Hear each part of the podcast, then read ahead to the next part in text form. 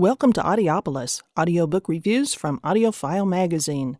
For this review, we're listening to Blade Runner, originally published as Do Androids Dream of Electric Sheep by Philip K. Dick. Society still functions in 2021, but in the aftermath of World War Terminus, radiation contamination has decimated both human and animal populations.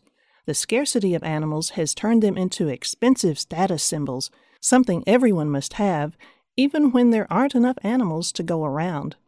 Many opt for the same solution taken by android bounty hunter Rick Deckard, who dutifully climbs to the roof each morning to check on his pet. He ascended, clad for venturing out, including his Ajax model mountebank lead codpiece, to the covered roof pasture whereon his electric sheep grazed. Whereon it, sophisticated piece of hardware that it was, chomped away in simulated contentment, bamboozling the other tenants of the building. Of course, some of their animals undoubtedly consisted of electronic circuitry fakes, too. He had, of course, never nosed into the matter any more than they, his neighbors, had pried into the real workings of his sheep. Nothing could be more impolite. The narrative is delivered at a slow, deliberate pace, reflecting the feeling of melancholy which permeates everything.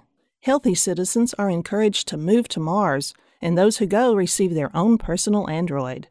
However, those already damaged by radiation, called specials, must remain on Earth. Now, here's where my favorite character comes in. J.R. Isidore is a chickenhead, the unfortunate term for a special with diminished mental capability.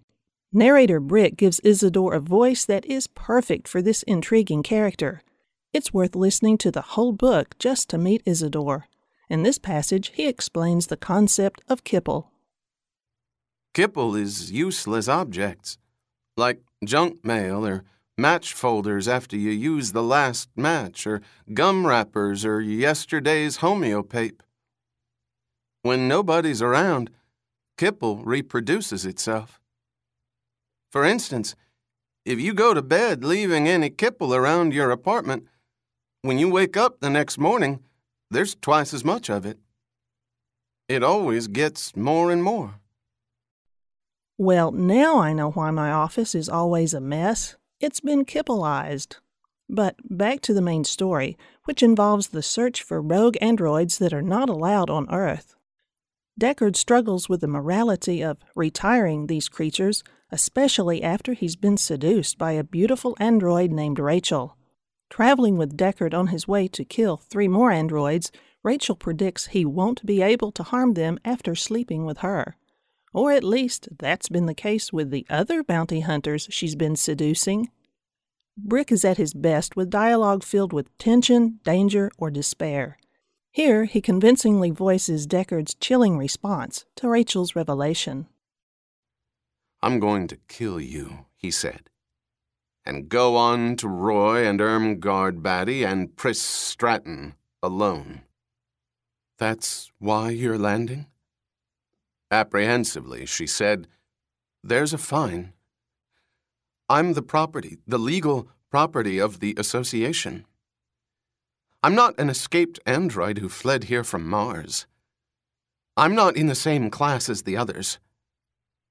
But, he said, if I can kill you, then I can kill them. This is classic science fiction at its best. Whether or not you've seen the movie, you owe it to yourself to hear the book. We've been listening to Blade Runner, originally published as Do Androids Dream of Electric Sheep by Philip K. Dick. This unabridged, 9 hour, 22 minute audiobook was narrated by Scott Brick. Reviewing for AudioFile, I'm Susan Dunman. For more reviews and audiobook information, visit audiofilemagazine.com.